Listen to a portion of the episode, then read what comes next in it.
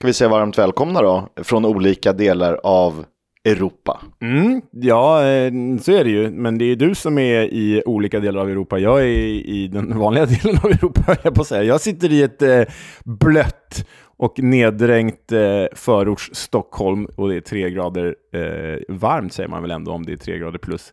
Eh, hur har du det? Jag misstänker att du har det betydligt bättre, Kisk. Då sitter jag torrt och soldränkt eh, Fuengirola här på den spanska solkusten och tittar ut över Ja, någon liten park, en joggare kvistar förbi och eh, bakom den ligger någon slags eh, lekplats för barn. Så att, ja, men det verkar dumt att klaga. Idag ska det bli 24 grader och inte ett moln i sikte. Oj, oj. Badar ni både i pool och hav eller? Vi, jag har badat i havet, jag har badat i pool. Eh, de flesta poolerna här är ju inte, alltså är naturuppvärmda. Eh, vilket gör att de är ganska svala med, eh, med kanske vad man är van vid att, att mätas efter. Men eh, Ja, jag upptäckte det nu när vi var i, i, i Valencia också. Det var ju varmare i havet än vad i poolerna. Det, oh, det, det, var inte skitvarmt i havet ska jag säga. Eh, det var inte skitvarmt i poolen heller. Men eh, det är klart man badar. Det gör man ju bara. Så är det. Vi eh, kan väl dyka in och jag hoppas att ni har sett våra fina Pucka Pies hyllningstishor. De är ju underbara. Ja, de finns ju. Kan du hela adressen? Det är på tifosi.se och sen kommer bindestrecken där, Kisk. Jag kan dem. Ja, sen är det ju slash footballs bindestreck coming bindestreck home. Så är det. Inga apostrofer eller liknande. Och där kan vi köpa inte bara våra Pukapais hyllningar utan även eh, t-shirts med vår, eh, kära, vårt kära emblem, vår kära logga på, som hör och häpna alla lyssnare, inte jag har gjort, trots att jag skrivit om klubbmärken, utan det är vår mer konstnärliga eh, eh, poddhalva här, Kisk, som har eh, skapat den loggan. Så den är ju trevlig att bära runt på. Äh, vi kan väl hylla eh, Mulle Lindqvist, göteborgaren, för arbetet med den, eh, som vägde in Spitfire och allt det där. Det hörde ni om i Southampton-avsnittet. Exakt. Jag, tyck, jag tycker att vi kickar igång. Ja.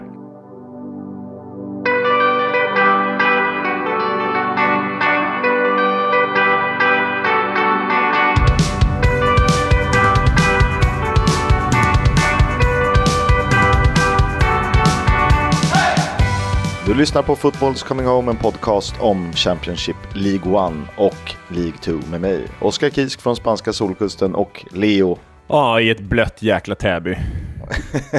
så är det. Det, det, det är inte så illa pinkat ändå. Det är Jägerskiöld och Reinfeldt som är kommunens stolthet. Precis. Och någon gammal innebandyklubb. Ganska många gamla innebandyklubbar. Mm.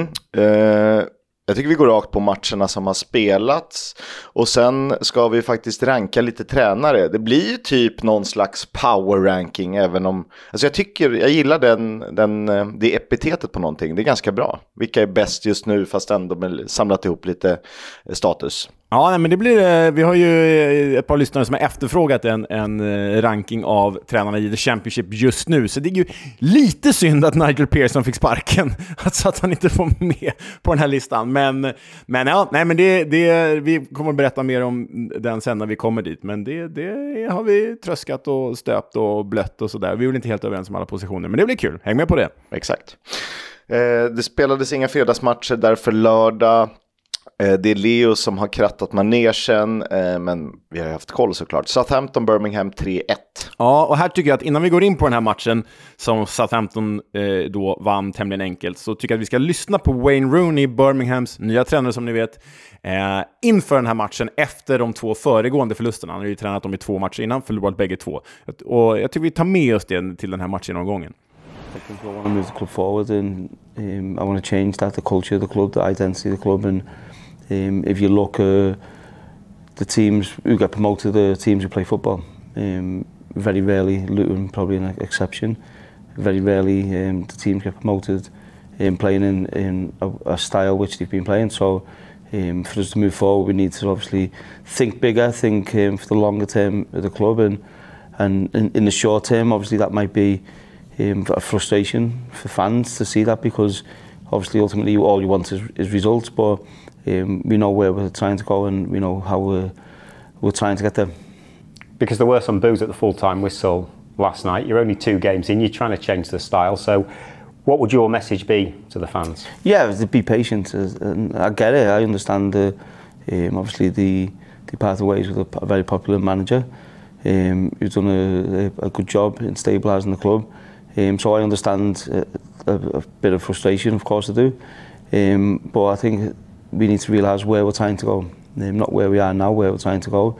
Um, and that's, that's our aim, that's our ambition, and, and that's what we're hoping to achieve. Ja, Jag vet inte vad du säger Kisk, att Rooney sitter här och pratar om att det är en lång process och det tar tid att förändra klubben och, eller laget och att man ska spela en mer liksom, intressant offensiv fotboll.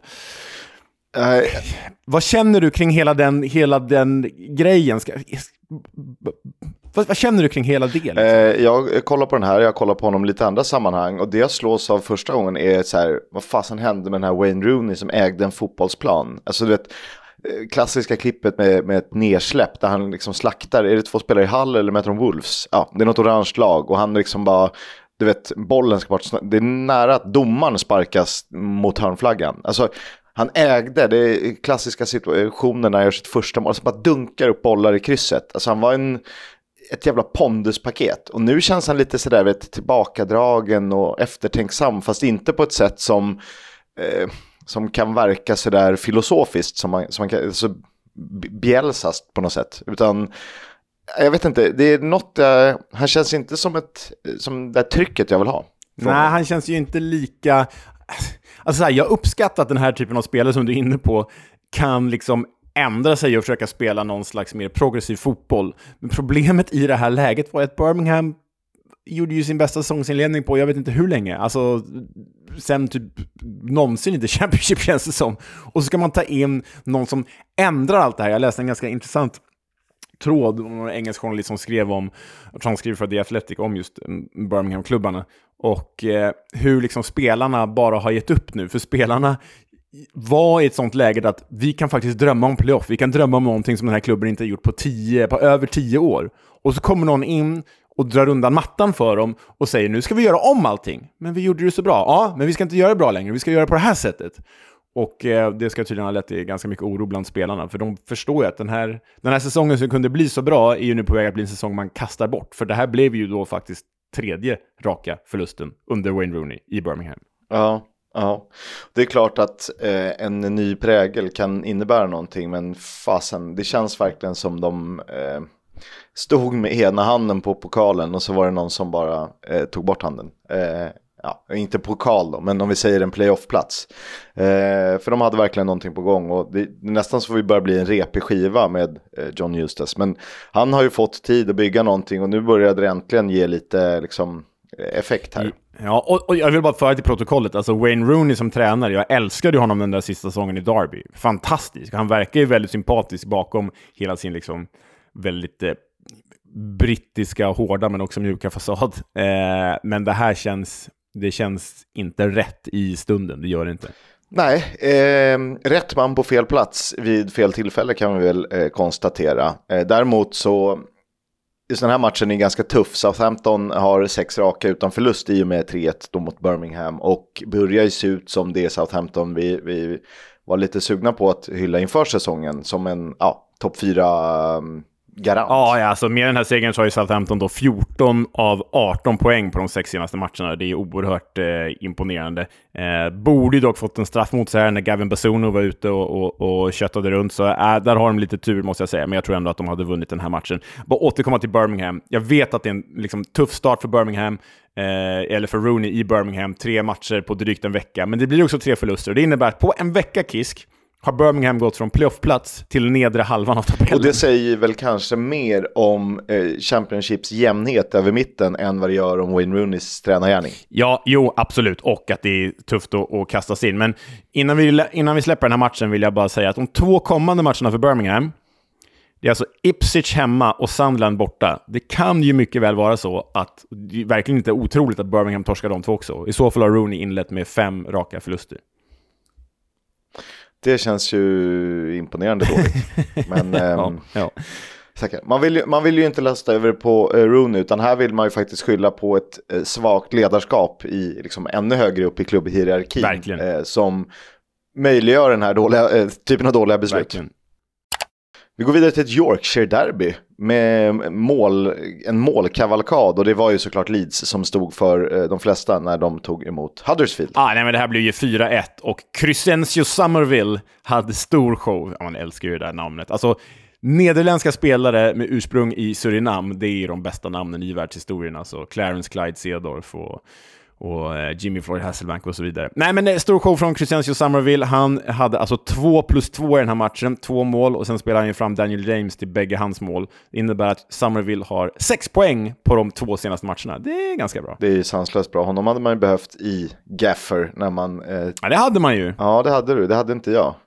Jag satsade på lite andra spelare. De gjorde i och för sig mål de flesta av de andra också har gjort. Men eh, här var det ju klar klasskillnad. Och det är rätt intressant. Vi såg ju Nottingham Leeds för ja, ett drygt halvår sedan och då var väl kanske Willy Njonto den som stack ut mest eh, för Leeds borta mot Forest. Han är ju petad här av eh, trion Somerville, James och eh, Pirou där i centralt lite släpande. Ja, det gör ju att hela den här transfersagan eller liksom transferbråket i somras när han tvunget skulle bort från Leeds liksom det känns det blir ännu mer pinsamt. Okej, okay, du är italiensk landslagsman, du skulle tvinga dig bort för att du är för bra för the Championship, men nu sitter du på bänken petad av Daniel fucking James. Kom igen! I ett lead som faktiskt går rätt bra och eh, ser ut att, ja, kanske inte kunna utmana toppduon, men åtminstone eh, befästa sig som given playoff eh, etta, eh, alltså tre i serien. Exakt så. Du, Darren Moore, eh, Huddersfield tränare, han har alltså bara en seger på sina sju inledande matcher i Huddersfield.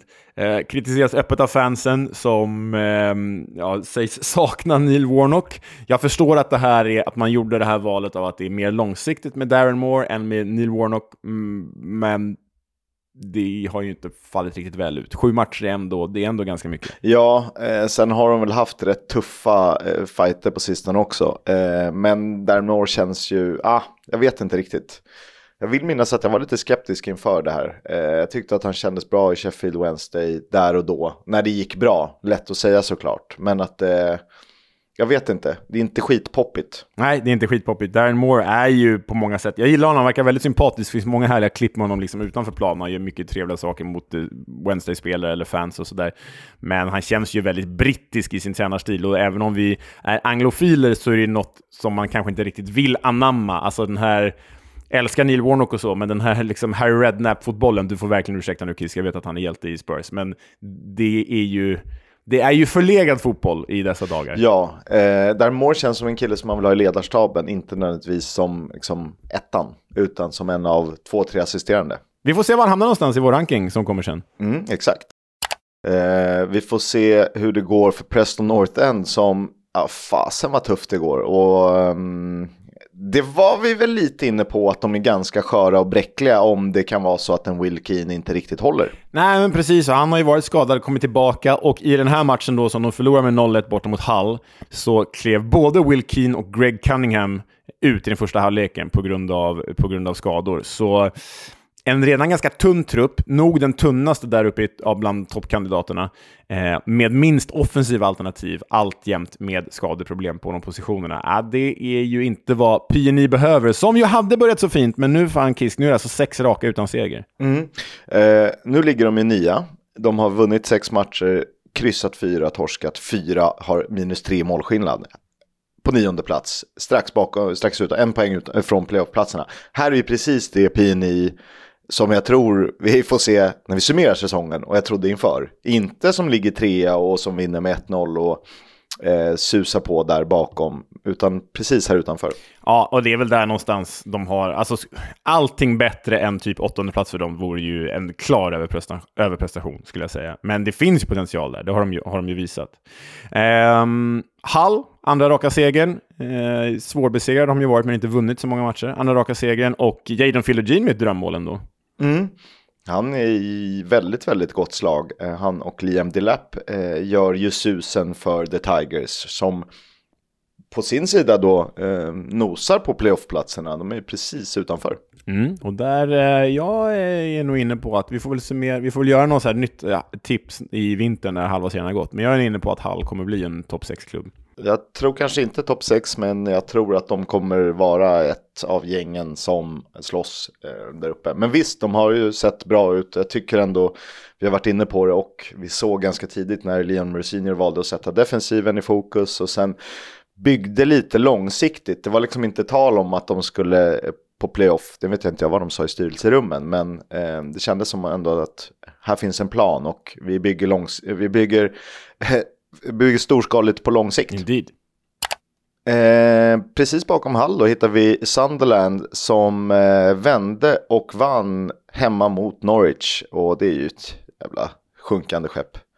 Norwich ja, alltså 3-1 blev det till Sunderland. Norwich ledde ju med 1-0 efter mål av Sydkoreanien Wang Wei-Jo. Underbart att säga, Wang Wei-Jo. Eh, men lyssna på, lyssna på det här Kisk. Jag gillar ju Norwich, jag vet inte varför jag sitter och skrattar. Men The Canaries har alltså en seger på de åtta senaste. De har sju förluster på de tio senaste. Och de som ju ändå skulle vara en av favoriterna att ta en playoffplats, de ligger just nu på 17 plats i tabellen. Bara två lag, och det är toppduon Leicester och Ipswich, har alltså gjort fler mål än Norwich. det är också helt Hur kan man ligga på 17 plats med sån offensiv produktion och med Gabriel Sarai i laget? Det är fan otroligt alltså. Därför att de har släppt in flest mål i hela serien. Ja, ja herregud. Så går det när man värvar Shane Duffy alltså. Det är bara fy fasiken i helvete. Ja, och vi har ju liksom så här, ah, okej, okay, Jack, eh, Jack eh, Josh Sargent är skadad, absolut. Men kolla det mittfältet. Det är bara för liksom, alltså det ska, de ska bara vara topp 6. Ja, ja. Nej, nej. Så här kommer det förmodligen ske någonting och det är ju också puffa för vår eh, tränarranking som kommer snart i det här avsnittet. Ja, men det är så konstigt läge för Norwich också. För de har ju alltså en sportchef som aviserade i somras att han skulle avgå efter sommarens transferfönster. Han är kvar, men han ska tydligen lämna nu nästa månad, alltså, eller det är väl nu den här månaden. I november ska han lämna och då ska den nya sportchefen kliva in. Men fram till dess, det är om ett par veckor, fram till dess undrar man vem fattar besluten här? Är det läge att göra så med David Wagner eller inte? Ska, ska, vem, ska, det liksom nya, ska den gamla sportchefen fatta ett beslut innan nya kommer? Eller har han ens mandat att göra det? Och om han gör det, tar han in någon då som den nya sportchefen inte alls vill ha? Och så har vi problematiken då att den här nuvarande sportchefen är ju han som tog David Wagner till Huddersfield. Och där gick det ju jättebra. Men jag menar, där finns det säkert också lite, de kanske är lite mer än bara arbetskamrater, om du förstår vad jag menar. Eh, så är det nog. Eh, alltid speciellt det där. Eh, vissa bärgar ju för eh, att sportchefsrollen är den absolut viktigaste i fotbollen, eh, andra inte. I vissa fall är det jag är, jag är inte så svart eller vit. Ibland eh, behövs det verkligen en sportchef, eh, men det är risk att eh, det, alltså sportchefen blir klubben eh, på många sätt. Eh, Bosse Andersson i, i Djurgården till exempel, eller Monchi var i Sevilla för länge sedan. För länge sedan, men särskilt förut. Eh, så att det är speciellt det där. Eh, vi får hoppas att sportchefen drar och att de reder ut det här för eh, nog fasen ska de vara med och spela playoff. Sandland då, Jack Clark, stor, stor showkisk, mål på straff och spelade fram Dan Neil. Och om jag räknade rätt så har han alltså typ fyra spelare runt sig när han hittar Dan Neil med den där passningen. Nej, eh, Jack Clark, jävla hjälte. Om det alltså. stämmer så var det hans första assist för säsongen om jag kollar, läser rätt statistiksajt på korrekt sätt. Eh, han har ju nio fullträffar. Mm, eh, en av poängkungarna.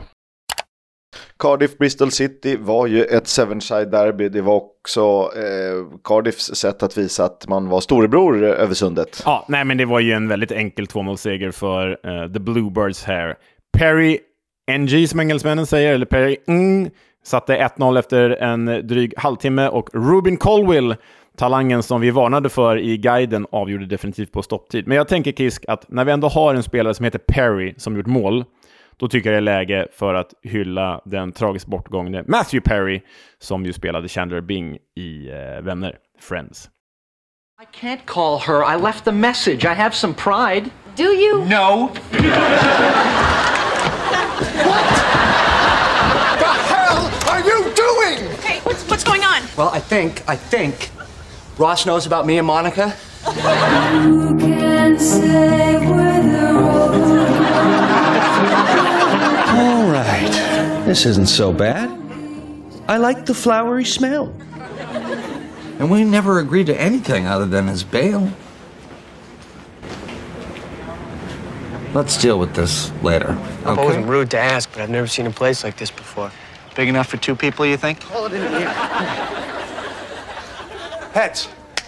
Heads it is. Yes. We have to assign heads to something. What happened? Oh, man, he promised he wouldn't take the chairs. What the hell happened? How are you locked in there? Where the hell's all of our stuff? Do you like some gum? Oh, is it sugarless? Uh, sorry, it's not. Oh, then no thanks. What the hell was that? I just, I just, I just want to be married again.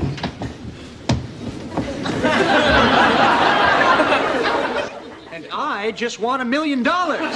Och den var väl lite inkuppad sådär Kisk. Jag vet inte, jag växt, du och jag är lika gamla i princip. Jag växte upp med, med vänner, med Friends förstås. Och eh, jag har inte sett om det som många har. Men jag älskade det då och jag älskade kanske framförallt karaktären Chandler Bing. Vad, vad betyder Matthew Perry för dig? Eh, jag har egentligen ingen relation så till vänner. Det var aldrig någon favoritserie eh, hemma hos mig eller för mig eh, på något sätt. Eh, så att det är ju naturligtvis tragiskt. Och det är en person som har följt den, eller som man har följt under uppväxten. Men eh, ingen sån att jag är vänner-fanatisk. Det finns andra serier som, eh, som jag rankar högre. Eh, men det är klart att det är en av de stora komediserierna. Sagt. Jag är mer Team Seinfeld då. Om man måste jämföra de två, eh, New York-miljö och så vidare. Just det. Vi får, eh, vi får ranka eh, eh, sitcoms från 90-talet i ett annat avsnitt.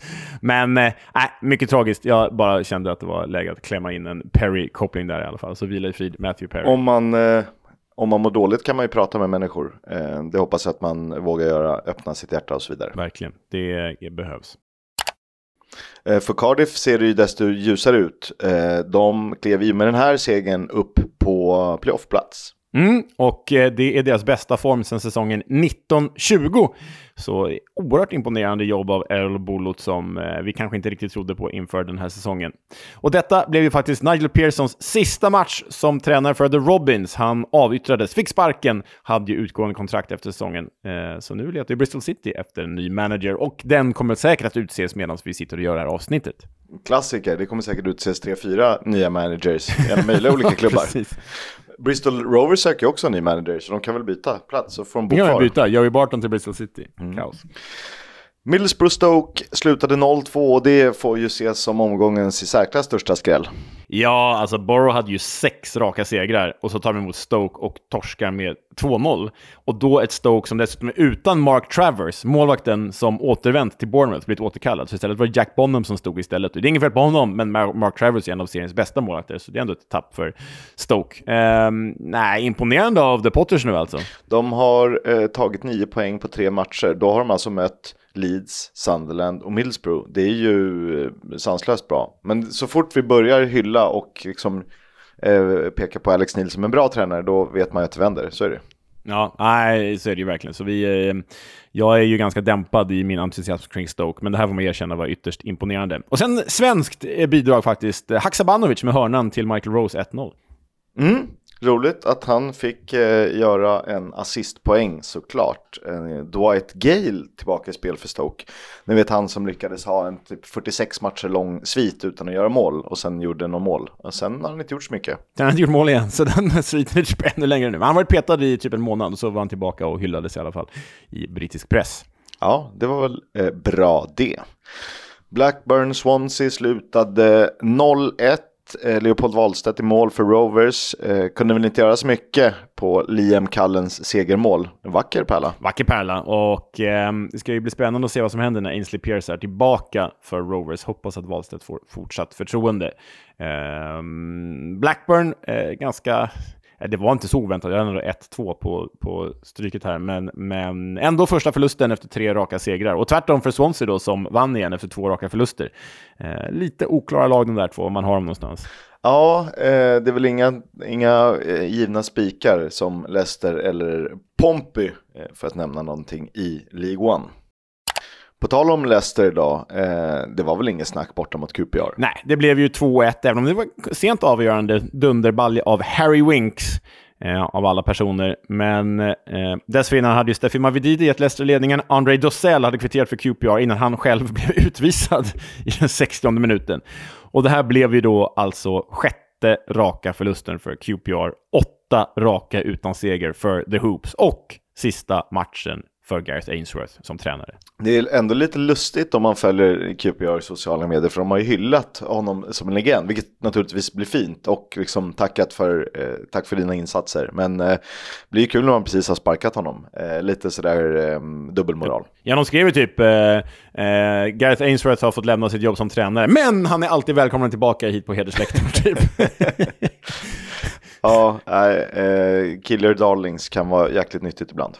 Ja, verkligen. Men du, Leicester Kisk, 13 av 14, alltså 14 matcher, 13 segrar. Det är ju bara snabbspola alla Leicester-matcher och så kan vi bara sätta dem i Premier League, för vi vet ju att det är där kommer sluta. Ja, nu ska mycket till. Vinner de nästa match, eh, givet bottentrions eh, svaga poängskörd, så lär de väl ha säkrat kontraktet i alla fall. Ja, det I lär ha omgång gjort. 15. Och vinner de nästa, då har de 10 raka segrar och det är tangerat rekord i The Championship. En, ingen klubb har någonsin vunnit mer än 10 raka eh, matcher i The Championship. Så Börjar väl bli dags. en till tangerat, två till så slår de rekordet. Fint att eh, Harry Winks fick göra mål. Han, eh, han har en hyfsad bössa, men han eh, använder den alldeles för sällan tycker jag. Ja, men han är ju lika skjuträdd som Albin Ekdal, men är ju inte lika... Eh, o, har inte lika svag bössa som Albin Ekdal, om vi säger så. Så kan vi säga. Eh, QPR letar ny manager efter den här förlusten, sjätte i ordningen. Ipswich eh, hakade ju på. De vägrar ju släppa spindelnätet upp till Leicester, men de har en liten bit upp och i fighten mellan eh, Town och Plymouth Argyle så vann de 3-2. Ja, och då vände de ju underläge, för det är Morgan Whittaker som gav gästande Pilgrims ledningen. Men Ipswich vann ju med 3-2 som du säger, deras nionde raka utan förlust. Och då ska man då tacka målvakten Gladki som var, stod för flera, flera fina räddningar när eh, när det närmade sig slutet. Men eh, hans fina räddningar gjorde, och fina insats gjorde att Harnets kunde avgöra med sitt 3-1 mål. Och nu har jag en katt och en råtta i halsen här. Eh, det verkar dumt att ha en katt och en råtta i halsen. Då kan det bli lite rörigt. Eh, Whittakers eh, 1-0 mål, Ja. jätteträff. Sen ehm, Joseph Edwards sköt in 3-2, men det var ju bara för protokollet. Ipswich, eh, fjärde raka segern va? Mm. Ja, de är, de, den där traktorn mullrar på. Eh, Watford Millwall 2-2 i en jävligt oklar tillställning.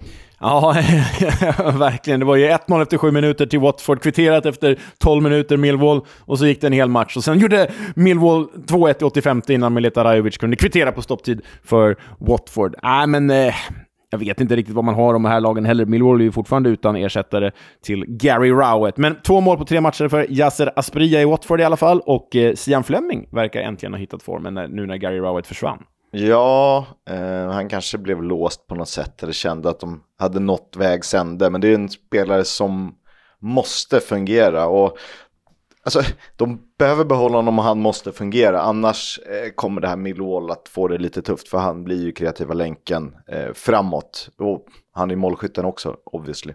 Exakt.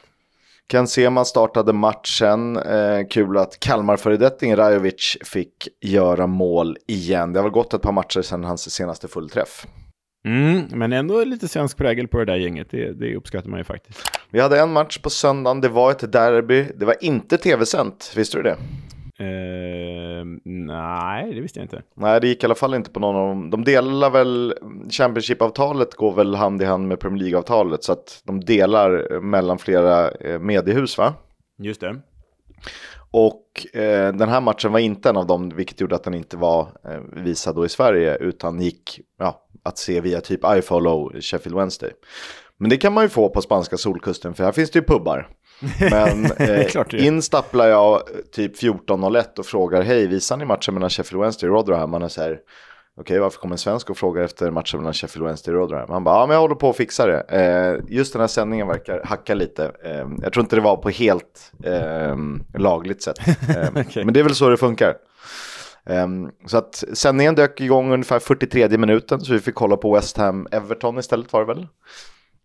Ehm, och sen var han tvungen att fråga efter ett tag, men varför vill du se den matchen? Det är så här fyra Premier League-matcher. Aston Villa spelade, Liverpool mötte Nottingham Forest va? Just det. Ehm, så det var ganska bra Premier League-fotboll och så berättade jag om podden. Så han, kul, roligt. Hälsa Viktor. Precis.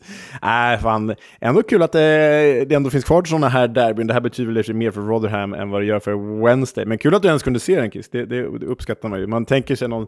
Jag förstår att det säkert var en engelsk bartender, men det är väl kul om det varit en spansk bartender. Echefield! Sheffield Eh, Sheffield. Wednesday. Wednesday. Nej men eh, ja, sändningen kickade igång typ i 38 eller sånt där. Gick ner igen 43.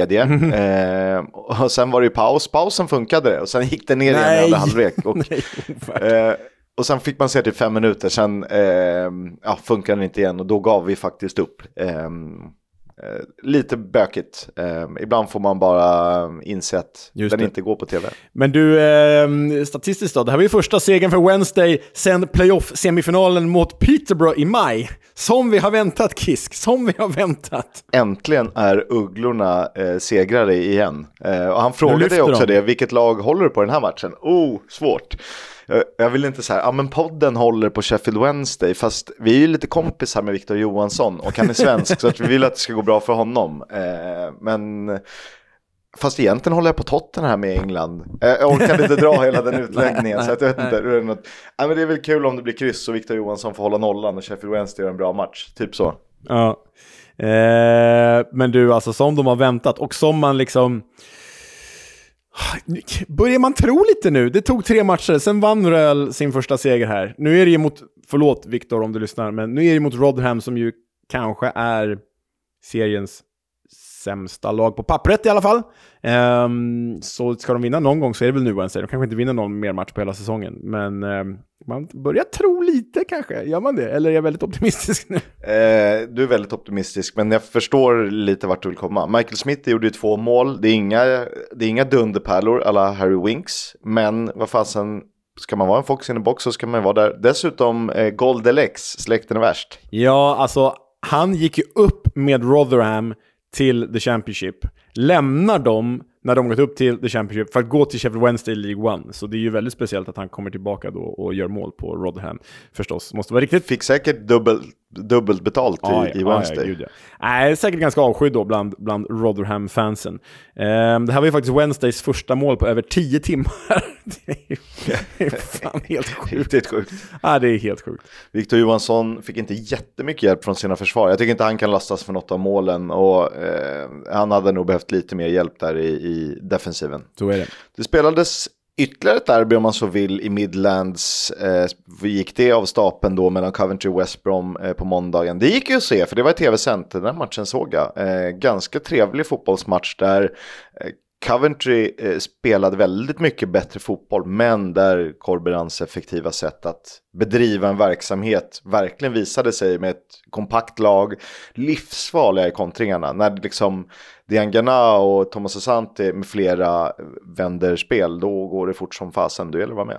Ja, och Baggis med den här 2-0-segern då eh, befäster sin playoff-position. Men statistiken är kisk. Avslut 15-7, fördel Coventry. Bollinnehav 65-35, fördel Coventry. Och alltså, om det inte vore för att Hadji Wright inte kan hitta nätmaskorna så har ju Coventry både 1 och 2-0 i den här matchen.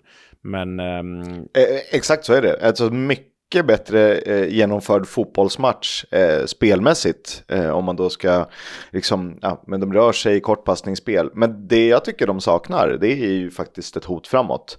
För den här matchen så startade ju Hadji Wright bredvid han eh, japanska anfallaren, eh, som jag nu tappade namnet på bara för det. Eh, och det är liksom så här, det händer mycket men inte tillräckligt. Eh, Sakamoto heter han. Eh, och han har ju inte gjort målen, Haji Wright har ju bara gjort två på 14 matcher. Sen kom Ellis Sims in, han har också bara gjort två. Hade de haft Gyökeres i den här matchen, helt övertygad om att man hade vunnit. Eh, sen visst, Det här är ju bra han- spelare. Alltså Hadji Wright är ju en bra anfallare. Han har ju levererat i en liga bättre än The Championship. Ellie Sims har ju levererat i den här serien för bara ett år sedan. Jag fattar inte varför det inte går ihop. För de spelar... Alltså det jag har sett av Coventry, det är ändå typ fyra matcher nu den här säsongen och sen alla highlights. De är ju har i princip fler chanser än alla sina motståndare i varje match. De spelar de matcherna jag har sett bättre än sitt motstånd. Mm, men det sitter inte. De gör bara inte mål. Det är... Nej, sen har de ju otur att Ben Wilson som förra säsongen kanske var ja, bakom Victor Johansson, eh, seriens näst bästa målvakt då, eh, gör ju en jättemiss eh, som Diang, som man kallar sig själv på tröjan, eh, kan liksom förvalta i form av retur. Eh, så det är lite oturligt och Hadji Wright hade ju en, alltså en boll som snuddar stolpen nästan. Men Alex Palmer är en jävla stabil målvakt. Ja, alltså Baggis har hållit nollan i sex av de sju senaste matcherna. Det är ganska imponerande. Ja, men när det funkar så är det rätt bra. Sen fattar inte jag hur ett lag med Erik Peters, han var liksom inte ens bra i Premier League för 7-8 år sedan, kan vara så bra här. Och det känns nästan som att den här upplagan av Championship är svårare. Men så är det. Sen visste du att det bara är Borough som plockat fler poäng i Championship sen Corberan tog över? Det är ju eh, faktiskt sjukt. Sen får man ju, ja det är ju faktiskt sjukt, måste jag säga. Och obviously så är det för att Bur eh, Burnley, Sheffield United och Luton gick upp. Mm. Men det är ganska många, många lag där emellan som hade kunnat göra Verkligen. någonting också. Footballs Coming Home sponsras av Stryktipset, ett spel från Svenska Spel, Sport och Casino. För dig över 18 år. Stödlinjen.se. Ja men det är ju 13 miljoner kronor i jackpot till helgen. Så jag landar faktiskt i match 13. Det har blivit så ett par gånger den här säsongen. Och vi pratade om West Bromwich Albion. De tar emot Hull City. Tigrarna, Mauled by the Tigers. West Brom har, tag har, ju, har eh, tagit fyra segrar på sex matcher och bara förlorat en av de nio senaste. Hull också ganska bra, två raka segrar, innan det fyra i följd utan vinst. Och i skadade superstjärnan John Swifts frånvaro har Grady Diangana och Brandon Thomas Asante båda två mål på de två senaste matcherna. Och eh, Jed Wallace såg riktigt bra ut som ensam eh, anfallare för Baggis. Jaden Philogene och Liam Delap eh, har ju också fin målform för gästerna så att eh, de blir två hot att se upp med. Jag gillar ju verkligen West Brom under Corberan. Jag kommer välja ettan här. Men också med tanke på att krysset i match 13 brukar vara så populärt så kommer jag välja gubbgarderingen tror jag, etta, tvåa här. Eh, möjligt att få lite utdelning på den. Leo, vad, vad ska man hålla koll på i helgen? Nej, men det är ju den här omgången kickas igång med en hejdundrande jäkla fight. Fredag 21.00, Leicester mot Leeds. Och man hoppas ju att Leeds kan störa Leicester här, det hoppas man ju verkligen. Men vilken jäkla matchkisk. Eh, och för att liksom balansera den så måste jag ju bara lyfta eh, ångestbottenmötet 16.00 på lördag, Rotherham QPR. det känns... Det, Ja, det är två, ytterlighet, två ytterligheter här. Och så har vi faktiskt en söndagsfight eh, i Norwich Blackburn och hängmatchen Rotherham Ipswich på tisdag. Så eh, eh, match varje dag förutom måndag. Just det, det är, är det den där regnhistorien som aldrig spelades? Ja. Gareth Ainsworth har fått sparken av Queens Park Rangers och ersätts av Hammarbys då tidigare tränare. Det presenterades direkt efter krysset mot Sirius, Marti Cifuentes.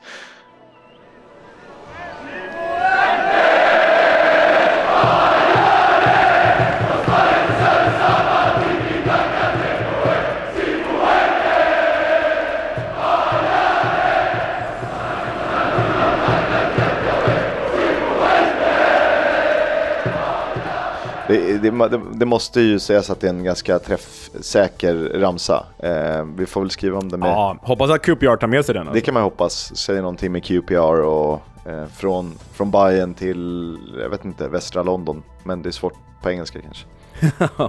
Men eh, det var ju faktiskt ett litet missförstånd här från Hammarbylägret själva när de skulle offentliggöra den här övergången. Eh, ja, ni kan ju lyssna hur det lät. kommer sig av att vi har, Hammarby har accepterat ett bud från den engelska klubben Crystal Palace eh, om en övergång. Och, oh, sorry, Queens Park Rangers, sorry. Eh, och det, det, Så allsvenskan är ju så långt ifrån europeisk toppfotboll ibland. Även om svenska lag då ibland lyckas kvalificera sig för europeiska gruppspel. Det är ju för jävla charmigt. Det är charmigt, men jag blir också lite förorättad. Fan, man måste kunna skilja på Crystal Palace och Queens Park Rangers alltså. Det är, jag vet att det finns många fotbollsintresserade människor där ute som inte gör det, som typ inte har en blekaste om vad QPR är för någonting. Men fan, jag blir lite förbannad ändå. I all Ja. sin enkelhet. men du, vad säger du om det här och Kisk? Ainsworth borta, det är vi väl båda överens om att det var ju toppenbra att han försvann. Men Cifuentes, när det alltså var starka rykten om eh, eh Neil Warnock, vad, vad, vad har du för känsla? Det är ju två ytterligheter. Eh, sen vet man ju inte, det kan ju vara placerade rykten och så vidare. Eh, jag känner väl inte att det är en jättewow med Cifuentes. Det har ju varit upp och ner i Hammarby. Och jag tycker ändå han har tilldelats ganska bra spelarmaterial och det känns som att han har haft hyfsat mycket att säga till om eh, gentemot sportsliga ledningen att vilka spelare eh, eller spelartyper han vill ha. Sen visst, han byggde mycket av spelet kring Darijan Bojanic som var jättebra men så pass bra var han ju inte att det inte går att hitta en annan som kan utföra det arbetet. Så att jag, lite tveksam. Dessutom i dessa tider när det enda de behöver är ta poäng på ett eller annat sätt, då... Ehm, eh, oh, jag vet inte riktigt om jag känner att det här är rätt val. Eh, men jag blir gärna motbevisad. Det är kul att det skrivs lite om allsvenskan i England och så vidare. Vad känner Jag du? tycker Cifuentes är en spännande tränare. Det är ju som du säger gått upp och ner i Bayern, men de har haft stor spelaromsättning, även om de har haft bra spelare under alla år. De har haft stor spelaromsättning och eh, en del skadeproblematik och så. Jag tycker ändå det är en spännande tränare. Det är ett progressivt val här. Det, det gillar ju jag när man, när man gör sånt. Men, som du är inne på, i det här läget som Queens Park Rangers är i nu, har man inte råd att chansa. Alltså, det påminner lite om när Barnsley tog Poya Asbaghi eh, för två säsonger sedan. Det var en chansning, en tränare som stod för en spännande fotboll, men som kom utifrån, det gick ju helt åt helvete. QPR har ju en bättre trupp eh, än Barnsley då, och det tidigare läge, vilket är positivt. Men det här är ju någonting som ska implementeras, något annat som ska implementeras igen. Och visst, det går ju i linje med tränare som de haft tidigare, alltså tränarna före Eh, eh, vad heter han nu? Gareth Ainsworth, precis. Alltså, de har ju haft då Michael, Michael Beal, även han som det gick helt åt helvete för, var för Neil, Neil Critchley, men det är också progressiv fotboll. De hade ju Mark Warburton som, som det gick väldigt bra för i QPR. Alltså, det är ju mer likt dem som den här truppen egentligen är byggd för, vilket är bra. Men jag känner att det här läget, komma in något, något liksom helt nytt. Jag vet inte, jag hade gärna sett något som är etablerat på den här nivån. Jag har ju slagit mig varm för John Eustace, Också kanske lite för progressiv fotboll för läget, men han vet vi fungerar i, på den här plattformen. Vi vet inte att Cifuentes gör det. På lång sikt kanske det blir jättebra, men då måste man också ha tålamod att typ åka ner med honom i League One för att ge honom chansen där också. För det, jag vet inte, det känns, det känns osäkert i alla fall. Och har han det tålamodet att han är beredd att, att offra då en säsong i League One när han är typ, borde närma sig primen av sin managerkarriär. Och han har ju faktiskt, eh, det var väl Axén som nämnde det också, eh, han har ju hoppat runt ganska mycket. Han, är inte, han stannar ju inte i, i fem, tio säsonger. Eh, utan det är ju något år här, två år där. För att liksom, ja men han försöker ta rätt steg på, på karriärstrappan. Och säga att det går dåligt, eh, så pass dåligt att man är kvar på nedflyttningsplats med en bit upp till säker mark i februari. Vad fasen gör man då? Man ser att liksom, ja, men truppen börjar anpassas och det börjar funka. Men har vi råd att liksom, chansa över med Enter Neil Warnock. kvar? ja, Nej, men... Det är också intressant, jag menar, du gjorde en intervju med Axén förra året, för typ ett år sedan när Michael Bee lämnade. Då var det ju ytterst nära att Cifuentes blev tränare då. Du intervjuade Axén, rekommenderar er att lyssna på det. Det finns i vår eh, poddhistorik, för Axén berättar om hur han tror Cifuentes skulle klara sig i The Championship. Men det blev ju inte av, istället blev det ju Neil Critchley då. Och då känner man så här, varför backade ni på Cifuentes då? Men han fungerar nu, alltså då har han ju i alla fall för ett år sedan inte haft 100% backning. Och han kändes ju hetare eh, som han är resultatmässigt då än vad han gör nu. Ja, äh, det, det, är en spännande utnämning. Jag tror att han kan göra bra resultat på sikt i England, men jag tror att det kanske är lite fel klubb i fel läge bara. Ja, det, det finns ju den risken. Fler tränarförändringar. Eh, Nigel Pearson har väl äntligen, får vi sätta inom parentes, eh, fått gå från Bristol City. Vi tror att den klubben eh, kan mer. Eh, jag talar för oss båda då va? Ja, absolut.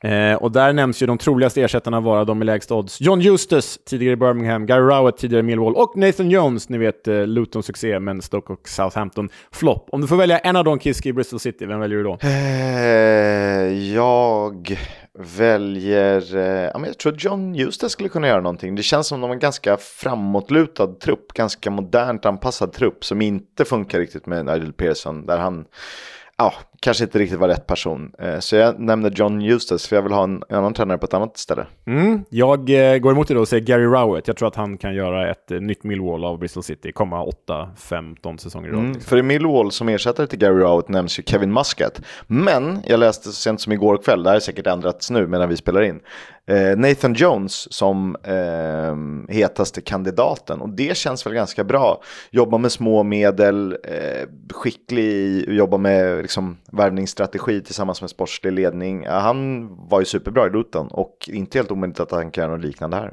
Det läbbiga med Nathan Jones är ju bara att fungerar han någon annanstans än Luton? Det gick ju helt åt helvete i Stoke, det gick helt åt helvete i Southampton. Ja, men det var...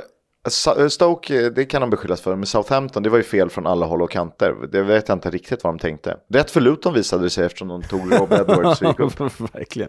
Ja, det blir spännande skulle vara kul med Kevin Muscat också, för det är en arg jävel. Man gillar ju arga jävlar. Ja, det är man.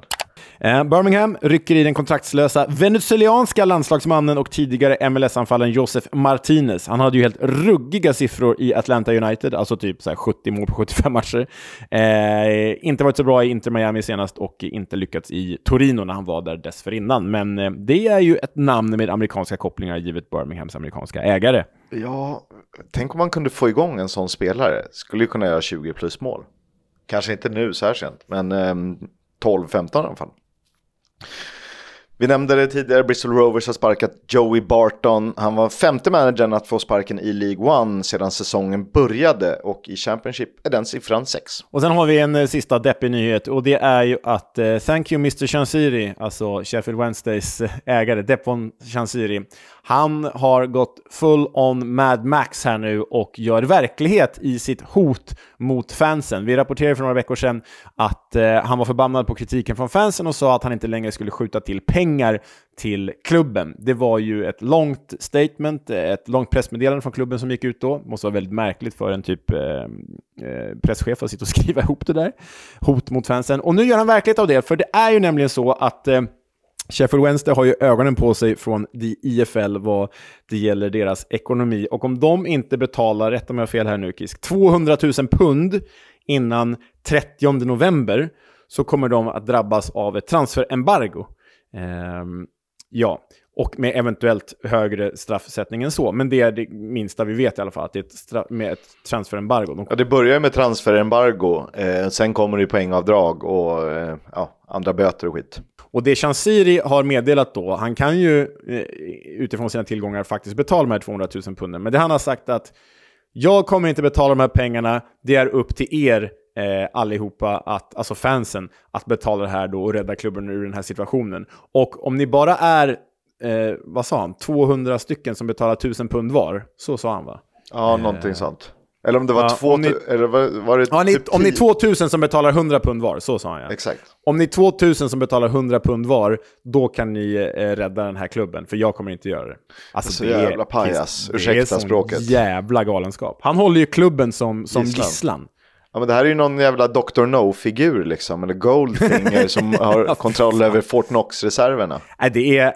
Alltså, det, det här borde ju vara olagligt. Alltså, det här borde vara straffbart. Här borde det finnas något regelverk som säger att så här får du inte göra. Du måste tvångsbetala det här nu. Ja, men alltså, att du nå- någonstans skriver på ett kontrakt gentemot IFL, ett kontrakt som uppdateras varje år, att så här, okej, ja men vi mäter dina tillgångar mot vad du då kan tänkas vara skyldig till exempel, eller vad som måste betalas. Och så kommer vi säga, men du kommer vara tvungen att betala, annars kommer du att släppa, alltså inte hamna i ett läge där, för MLS är det väl lite mer att, eller i USA ägs väl, äg väl ehm, Ligan äger ju klubbarna. liksom. Ligan, är- ja exakt. Och lite att, men att kanske att ligan har kontroll över klubbarna på ett annat sätt och har möjlighet att gå in och att, att den hamnar i någon slags positiv förvaltning om inte sådana här skojare eh, betalar det de ska eller gör det, det som Nej, krävs. men det här är ju... Alltså, för det första är det ju olagligt med utpressning. Alltså bara att utpressa någon är ju olagligt. Det är ju det han faktiskt gör här. Det är det de facto han gör. Sen handlar det då om en klubb med, jag vet inte hur många, alltså de har 30 000 på sina matcher. Hur många fans kan det finnas i, i det måste ju finnas flera hundratusen Sheffield Wednesday-supportrar. Och dessutom, det är arbetstillfällen. Alltså det är folk som jobbar i den här klubben som kommer bli drabbade. Att det är... Nej, det är så jävla... Det är fan kriminellt alltså. Fotbollskriminellt. Ja det är det. Eh, ja, det är tråkigt också för att vissa, eh, MK Dons kan väl gå igenom där istället. eh, så vi får ha kvar våra fina, riktiga klubbar i, i Ah, seriesystemet. fy fan. Usch, usch, Def, Defon Chansiri. Fuck you, Defon Mr Chansiri. Ja, vi byter.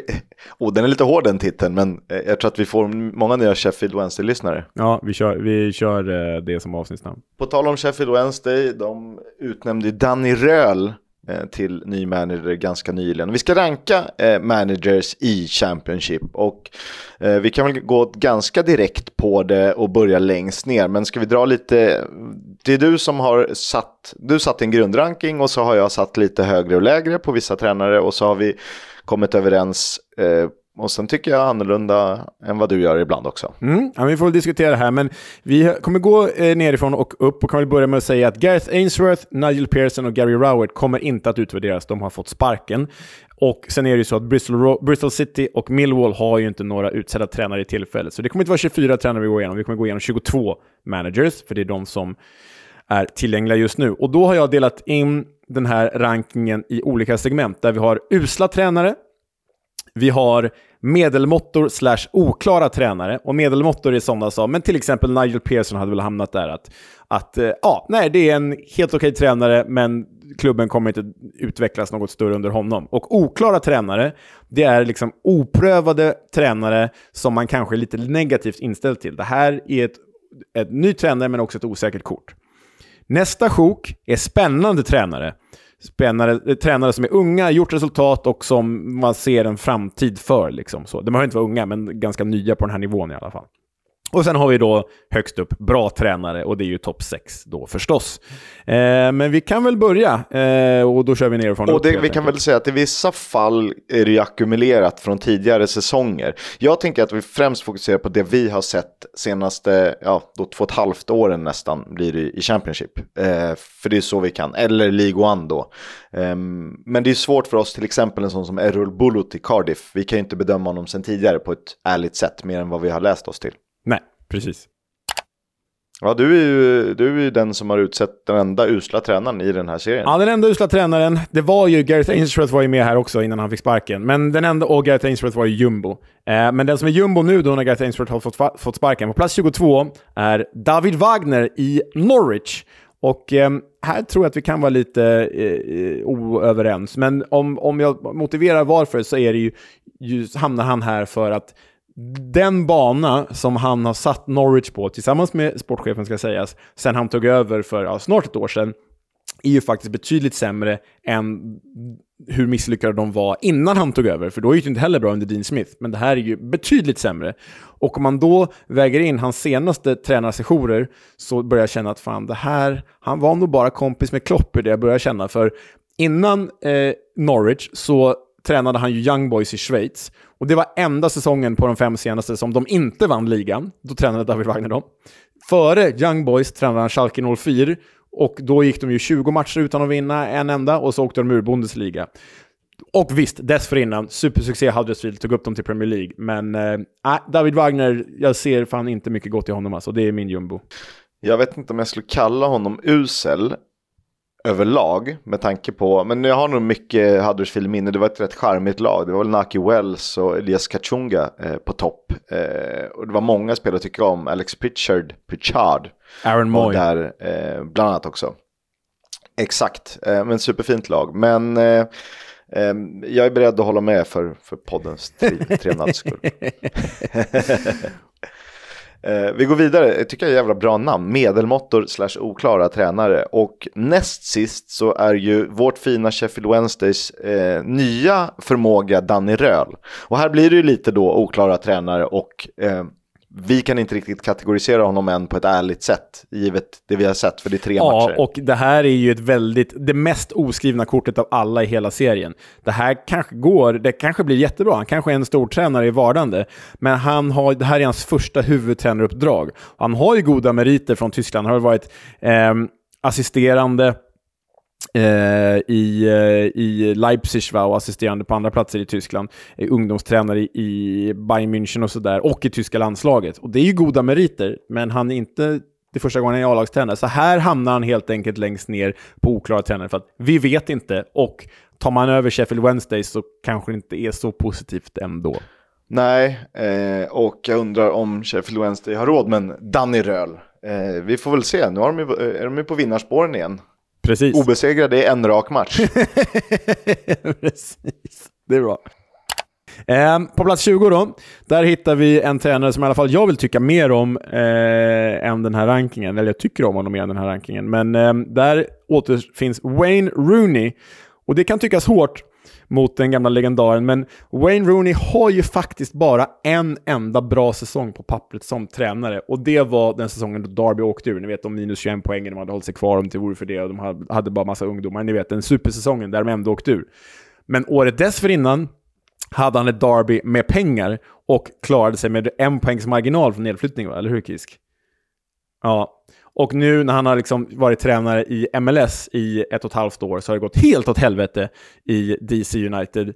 Så äh, jag tycker det finns väldigt stora frågetecken för Wayne Rooney. Jag vill att han ska lyckas, jag vill att han ska bli en bra tränare, men jag ser det inte än. Nej, jag är beredd att hålla med. Han kategoriseras som oklara tränare. Jag skulle också vilja ge honom lite mer tid här. Eh, men det är klart, han har väl inte visat jättemycket förutom den där krigarsäsongen. Men då var det bara sluta leden, köra, alla spelade för nya kontrakt och eh, alltså högre kontrakt.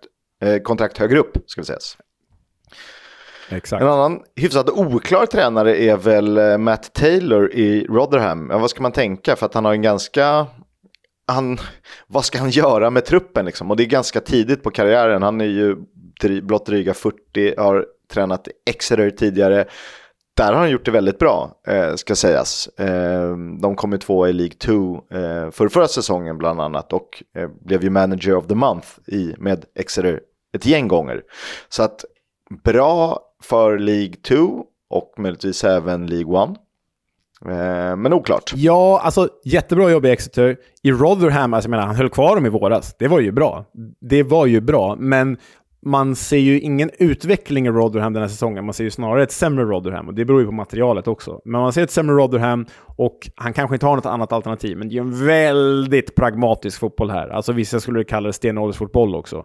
Och eh, han kanske inte har något alternativ i en klubb som Rotherham, absolut.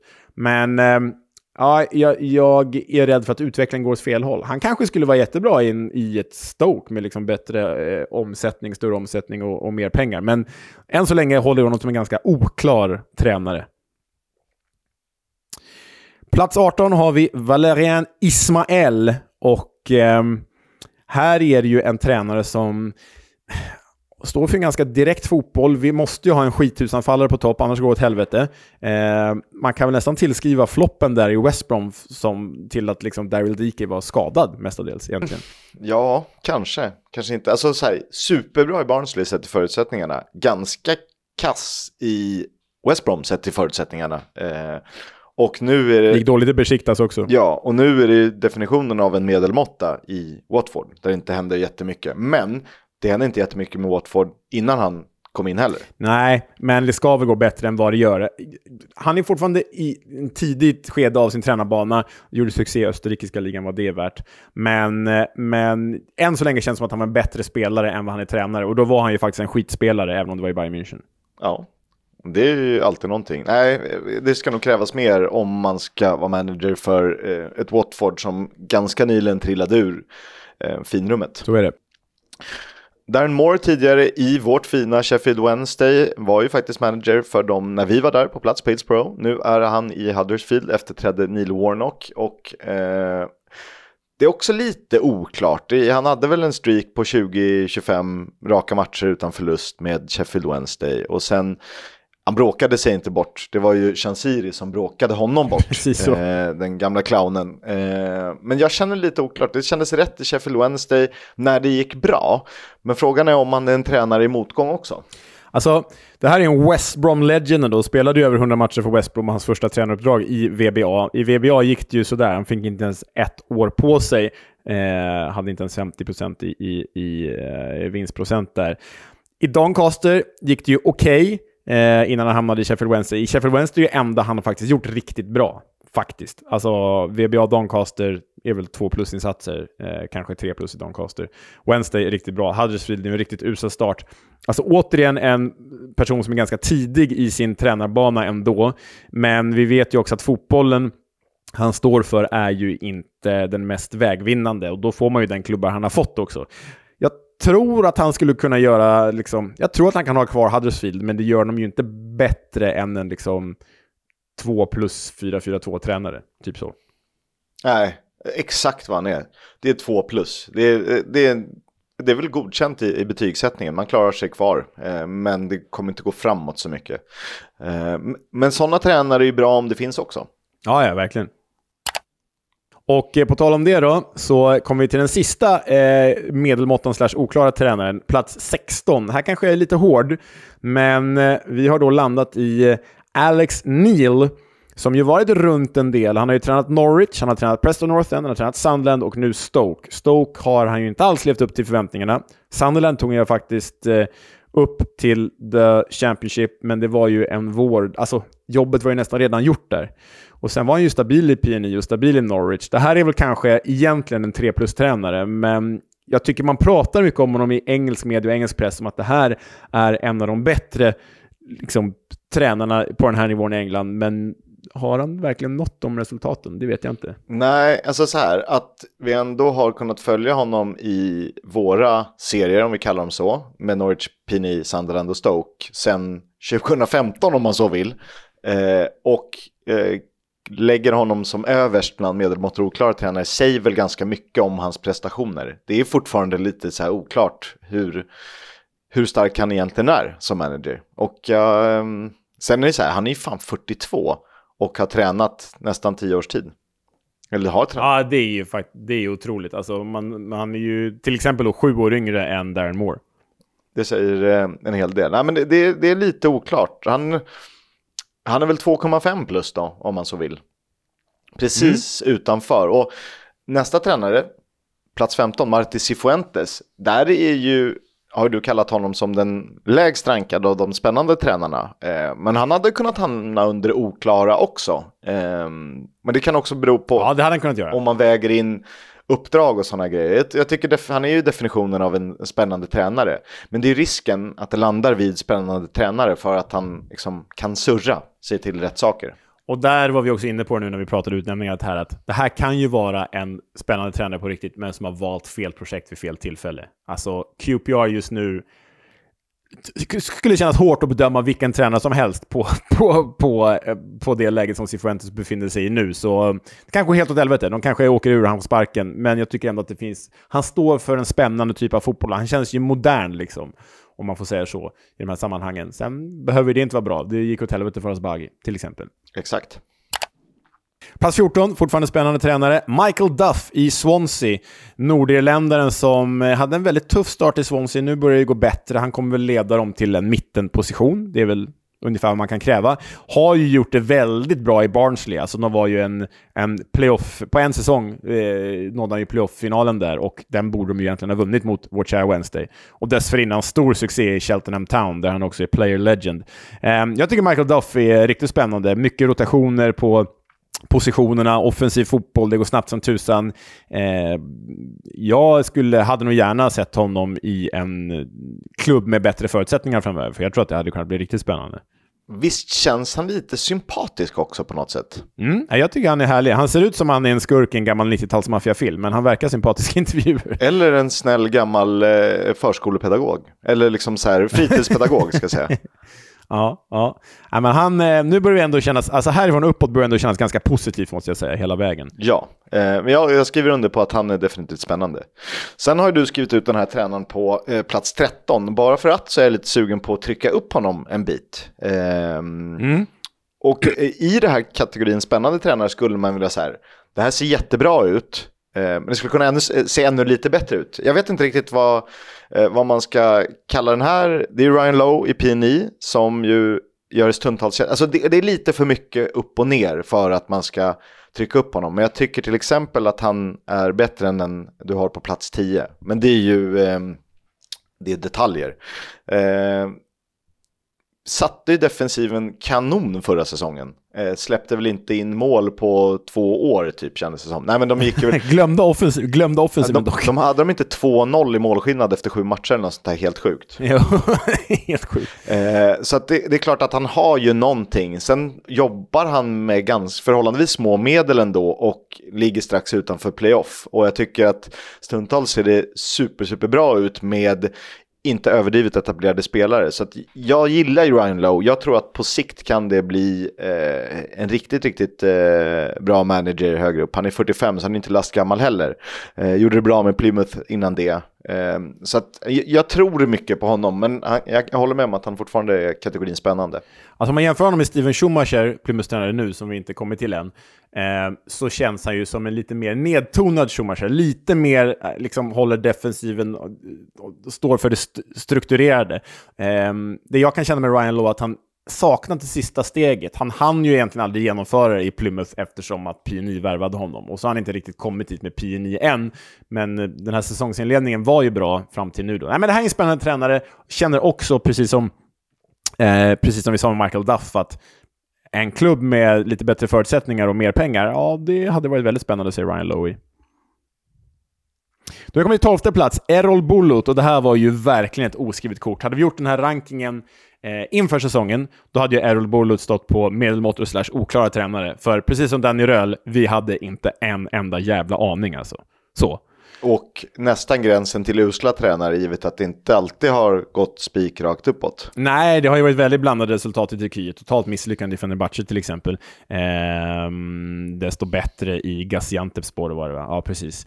Ehm, och sen nej. har han en cupfinal i Alanyaspor också. Ja, nej men eh, det han gjort i Cardiff, bara på det här inte ens halvår som har gått, det är ju, alltså förutom, förutom Ja, men förutom det Ipswich och Leicester vi sett den här hösten så har ju Errol Bullut gjort den största tränargärningen de här månaderna, skulle jag säga, att föra Cardiff dit de är just nu. Eh, sen vet ja, man ju alltså, inte... han har en 27-årig Perry Eng som, alltså fan, vi måste prata om honom som säsongens spelare hittills. Alltså han ska nämnas i kategorin Jack Clark, eh, Dewsbury Hall, eh, Somerville etc. Ja, ja, men, ja, men faktiskt. Det, men det, man, det, det som gör att jag liksom sparade lite på krutet här och inte satte honom på typ sjunde plats, utan istället tolfte, det är att Paul Ince hade Reading på femte plats i serien för ett år sedan. så, så vad Paul Ince gör, det, det är alltid så jämförelse. Okej, okay, Ryan Lowe är skit för att Paul Ince var dålig i, efter egentligen. Och han var bra en kort stund. Ah, nej, men det är bara så här, det kan gå fort. Det här är kanske en bubbla som spricker snart. Men i nuläget så känns ju Errol Bullet jävligt spännande. Så. Nästa känns också spännande. Han är ju mer, eh, som jag tänker så här, fan han har gjort det skitbra hittills av det vi har sett. Eh, men man skulle kunna få ut lite mer. Det är Liam Senior som ju har eh, hyfsat ny i manageryrket. Eh, leder ju Hull City, satte defensiven kanonfint, nu börjar ju offensiven trilla på. Eh, de har ju inte splashat cashen än som det känns som han ägaren Akon Ilicali faktiskt har tillgång till. Ehm, är ändå ganska smart på transfermarknaden. Eh, Rosinior, tummen upp. Han är alltså bara två år äldre än mig, det är för fan, jag får ångest. Men sen är jag lite, jag är lite så här, jag hade nog satt honom högre än nästa tränare faktiskt. Ja, alltså. Jag hade nog satt tian på plats 13 till exempel och lyft upp Bullet Low. Mm. Ja, jag får väl motivera den då. Jag bara, det jag säger om Rosinior är att han känns ju som att det var han som var hjärnan när han var assisterande till Wayne Rooney i Derby. Så. Lite ja. så. Tionde plats, där har vi dansk. Vi har Jon Dahl Tomasson i Blackburn. Ehm, eh, och jag vet att du är lite avigt inställd till den här. Jag tycker ändå att i Malmö så gjorde han det man kunde förvänta sig och mer. Han tog dem till Champions League liksom. Det är ju, eh, det är ju så bra som det kan bli för en svensk klubb. Eh, och eh, vann väl även titlar i MFF. Alltså han gjorde verkligen, verkligen jobbet med MFF, med guldstjärna till och med skulle jag vilja påstå.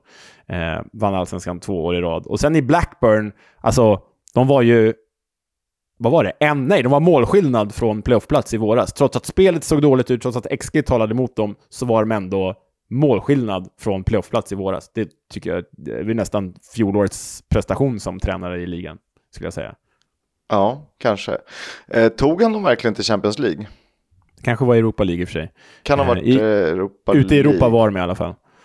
Det var de. Han, eh, var han manager när de tog sig till playoff i Europa League eller var det någon annan? Ah, jag kommer inte ihåg.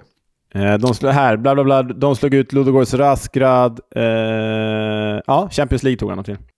Slog ut Rangers och Ludogorets Rasgrad. Ja, det gjorde de. Just det, just det, det var den säsongen. Ja. Men det är ju givetvis hatten av. Det är ju liksom mer än man ska kräva från en manager i allsvenskan. Eh, sen är det fler som har gjort det med eh, Malmö FF eh, för att föra till protokollet. Nej, men jag vet inte. Jag tycker att det är lite så här, hur länge ska det få se dåligt ut på pappret? Och ändå inte uppnå resultat, några jättestora med Blackburn innan, eh, innan man kan börja ifrågasätta. Och samtidigt, eh, jäkligt fint arbete med ungdomsakademin och har liksom inkorporerat alla eh, stora talanger de har på ett väldigt bra sätt som många andra inte lyckas med. Norwich till exempel. Jag får göra en jämförelse med en tränare som jag vet att du gillar. Men det är lite samma grej som Carlos Corberan. Han tog ju Huddersfield, visserligen ännu längre då, tog ju dem till playoff-final, men där XG talade emot dem så in i helskotta. Och så nu har han West Brom uppe på playoff, trots att XG talar emot dem också. Det är lite samma typ av tränare ändå. De, spelet ser inte så jäkla bra ut, men de får ändå ut någonting av det. Så. Mm. Mm. Jag hade haft dem lite längre ner, men eh, helt klart fortfarande kategorin spännande tränare eh, är han. Den mest spännande av alla spännande tränare är väl Russell Martin, för där har vi inte en aning om vad vi ska tycka, för att det är en jävla massa bollar ha och så är det bra resultat ett tag, och sen går det dåligt och han vann derbyn i Swansea som ingen annan hade gjort. Eh, slaktade ju Cardiff över två säsonger och nu börjar det komma på rätt väg Southampton. Han kanske trots allt är rätt i rätt miljö, men där har vi verkligen liksom snackat om att få ut lite av väldigt mycket. Eh, så det är någonstans eh, motsatsen där, kan man säga. Ja, men verkligen. Alltså, får bara Russell Martin ordning på sin, på sin naivitet, då är jag övertygad om att, han, att vi har honom på nästa ranking här i topp 6, alltså bra tränare. Eh, men nu är det ju så, de har ju kastat bort lite onödiga poäng i Swansea, även i, när han tränade då MK Dons då, och sen nu i Southampton. Det, det är lite för, ja men som Wenger var ett tag, det är för troget modellen. Och det kan straffa sig liksom. Eh, börjar han variera sig lite och inte vara lika naiv, då tror jag absolut att vi har en, en Premier League-tränare i vardagen det här. Helt klart. Ja. Åttonde plats, Steven Schumacher. Eh, ja, alltså nu blir han ju bräckt av en annan tränare och det går ju inte fantastiskt med Plymouth, det går helt okej. Okay. Men han tog ändå ett Plymouth med inte särskilt stora resurser, det fanns flera i League One med, med bättre förutsättningar. Tog han upp, han vann väl till och med serien med dem. Och nu har han ändå gjort avtryck i i the Championship. Offensiv progressiv fotboll, lita på de unga spelarna, det går fort som fan, det är kul att se. Sen kan de drabbas av att truppen är för tunn och att de kanske är lite för naiva, men Steven Schumacher, åttonde plats. Ja, men tränare som eh, förespråkar en offensiv, kreativ fotboll ska man ju alltid hylla tycker jag. Det, det hör ändå sporten till. Verkligen.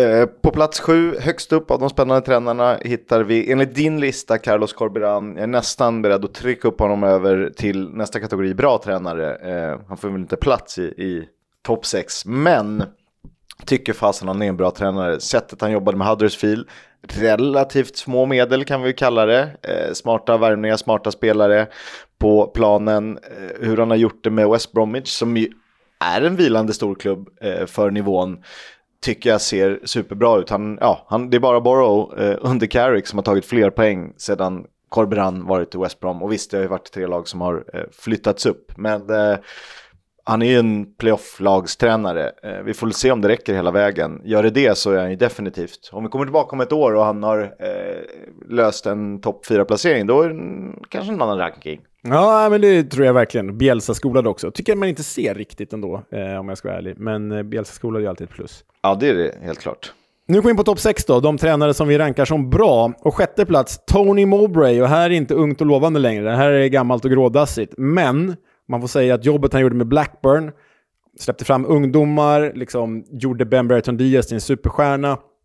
Eh, Ja, ni, ni, vet ju det han gjorde i Blackburn. Hade de framskjutna positioner. Sunderland tappar Ross Stewart, ändå släpper fram massa ynglingar, gör, en, ja, men gör Jack Clark till seriens bästa spelare och tar Sandland till playoff-plats som nykomling, trots att det går rykten om att klubben ska sparka honom. Jag tycker det här nog inte bara är en bra tränare, jag tycker det här kanske är seriens mest underskattade tränare också. Det skulle det kanske kunna vara. En, ja, det är väl inte så konstigt att inte prata så mycket om en Tony Mowbray typ i Sverige, eh, såklart, mer än av oss. Men jättebra också så här kan jobba med spelare i olika kategorier, olika åldrar, kan ta in gammalt, eh, kan eh, jobba med väldigt ungt som har visat. De har väl en snittålder på 21 i startelvan, eh, vissa matcher till och med under. Nej, Tony Mowbray är jättebra såklart. På femte plats då Michael Carrick i Millsbro. Ja, det började ju lite tufft. Sen gick det svinbra. Och nådde väl nästan hela vägen får vi ändå säga samma den här säsongen började riktigt tufft. Sen såg det kanonbra ut och nu ligger man strax utanför playoffplatserna. Inte riktigt. Man är väl på eh, den övre mitten eh, och jag tror att det kommer ju lyfta eh, på sikt. Det är bara en tidsfråga för att han har verkligen någonting. Dessutom blev han ju av med Chubakpom, seriens bästa spelare förra säsongen med vad det var, 29 mål eller någonting.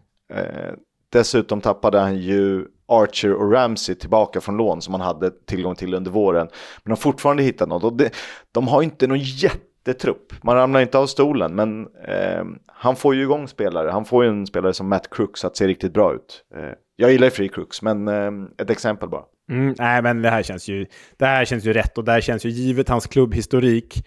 Så kommer han bara fortsätta så här så har vi honom i en av hans gamla klubbar som tränare i Premier League i framtiden. Jag Kanske tänk- inte Manchester United som första steg, men liksom West Ham. Jag tänker att det här är ju typexempel på nästa förbundskapten.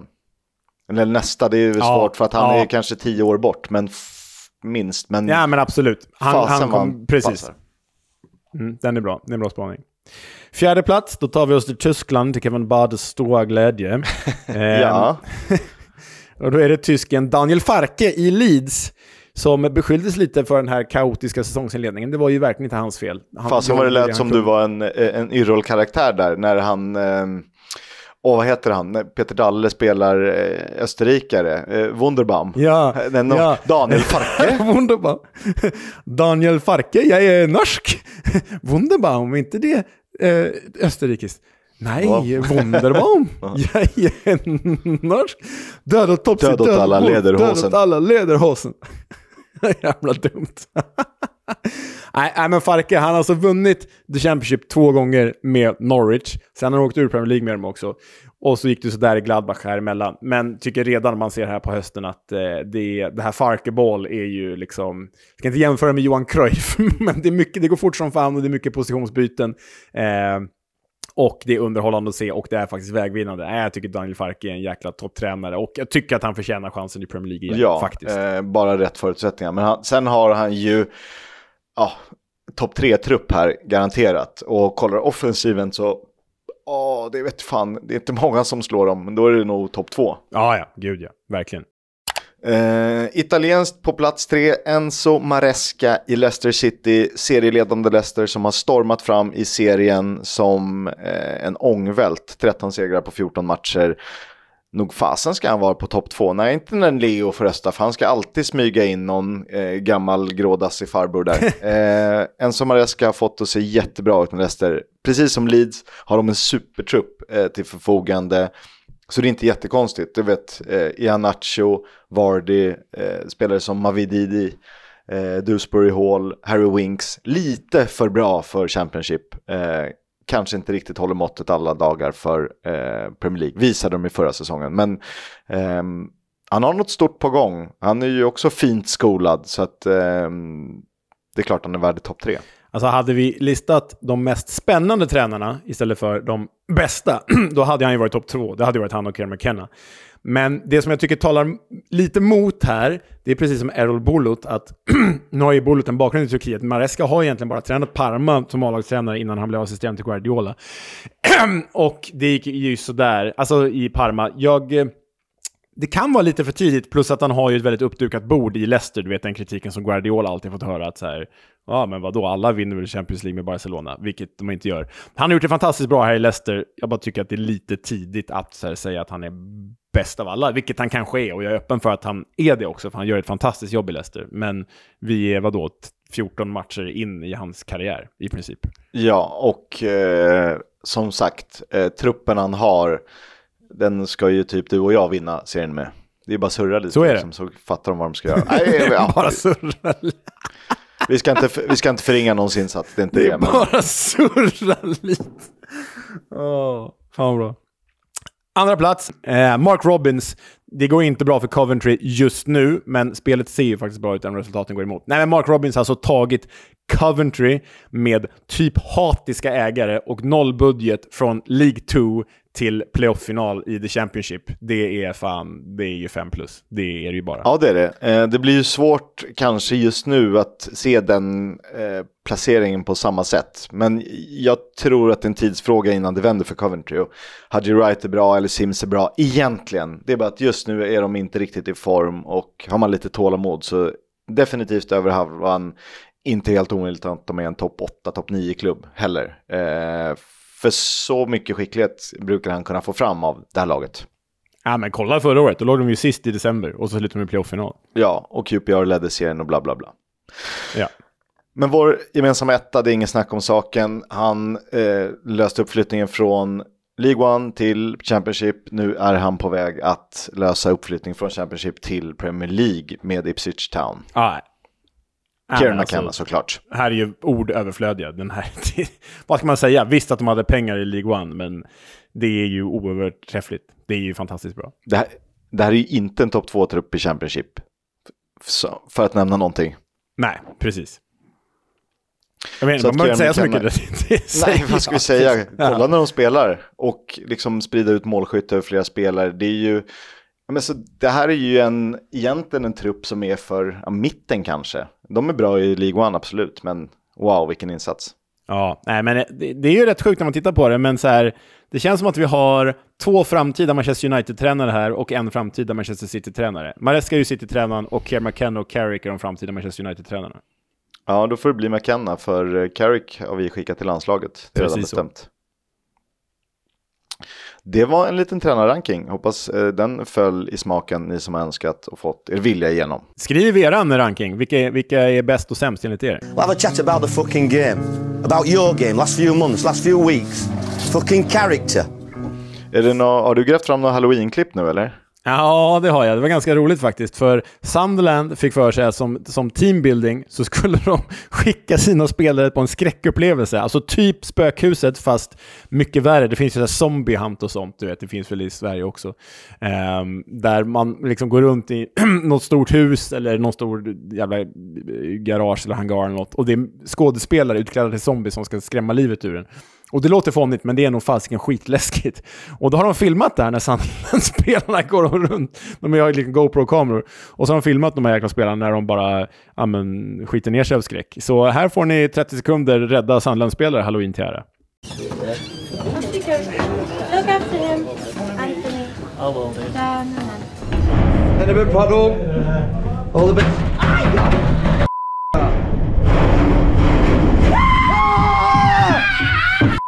bit. No! All right, all right, all right. Stop.